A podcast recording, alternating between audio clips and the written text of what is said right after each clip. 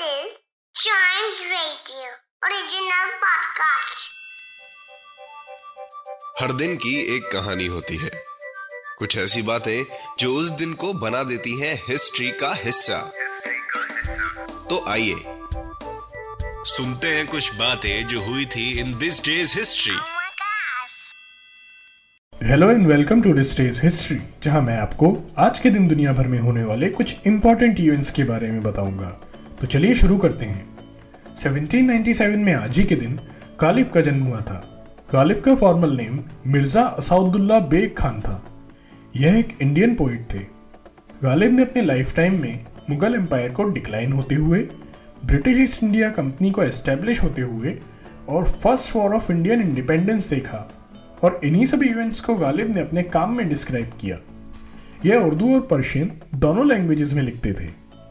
इसके अलावा 1911 में आज ही के दिन इंडियन नेशनल कांग्रेस के कलकत्ता सेशन में पहली बार Indian national anthem Jana Gana Mana गाया गया। किसी भी कंट्री का नेशनल एंथम एक पैट्रियोटिक म्यूजिकल कॉम्पोजिशन होता है, जो उस कंट्री की हिस्ट्री और ट्रेडिशंस को सिंबलाइज करता है। इंडियन नेशनल एंथम जनगण मन को रविंद्रनाथ टैगोर जी ने लिखा है।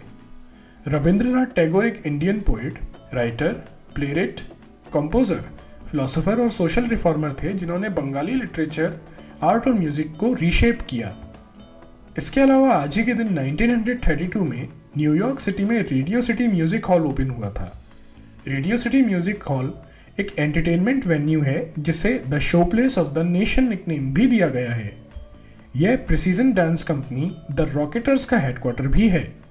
Radio City Music Hall Edward Stone और डोनाल्ड डेस्की ने डिज़ाइन किया है। एडवर्ड स्टोन एक अमेरिकन आर्किटेक्ट और डोनाल्ड डेस्की एक अमेरिकन इंडस्ट्रियल डिज़ाइनर थे। इस बिल्डिंग को डेको स्टाइल में बनाया गया है। डेको स्टाइल एक विजुअल आर्ट्स, आर्किटेक्चर और डिज़ाइन का टाइप है। इसके अलावा आज ही के दिन 1945 में इंटरनेशनल मॉनेटरी फंड एस्टेब्लिश हुआ था। International monetary fund Washington DC में एक इंटरनेशनल फाइनेंशियल इंस्टीट्यूशन है। इंटरनेशनल मॉनेटरी फंड के ऑब्जेक्टिव्स ग्लोबल मॉनेटरी कॉपरेशन को बढ़ावा देना, फाइनेंशियल स्टेबिलिटी सिक्योर करना, इंटरनेशनल ट्रेड को फैसिलिटेट करना और दुनिया भर में गरीबी कम करना है। इसके अलावा आज ही के दिन 1968 में अपोलो 8 वापस लौट आया था। अपोलो 8 लो अर्थ ऑर्बिट छोड़ने वाला फ़र्स्ट क्रूड स्पेसक्राफ्ट था। इसके अलावा यह किसी और एस्ट्रोनॉमिकल ऑब्जेक्ट तक पहुँचने वाला पहला ह्यूमन स्पेस फ़्लाइट भी था। इस स्पेसक्राफ्ट के क्रू मेंबर्स दुनिया के पहले वे लोग थे, जिन्होंने अर्थराइज फिनोमिना को देखा और कैप्चर किया। अर्थराइज मून के सरफेस से अर्थ के दिखने को बोला जाता है। तो आज के लिए बस इतना ही। अगर आप हिस्ट्री के फ़ैन हैं तो चाइम्स रेडियो के इस वाले पॉडकास्ट को ज़रूर लाइक शेयर और सब्सक्राइब करें, जिससे आपका कोई भी हिस्ट्री पॉडकास्ट मिस ना हो जाए। तो मिलते हैं अगले पॉडकास्ट में। तब तक के लिए good bye and keep chiming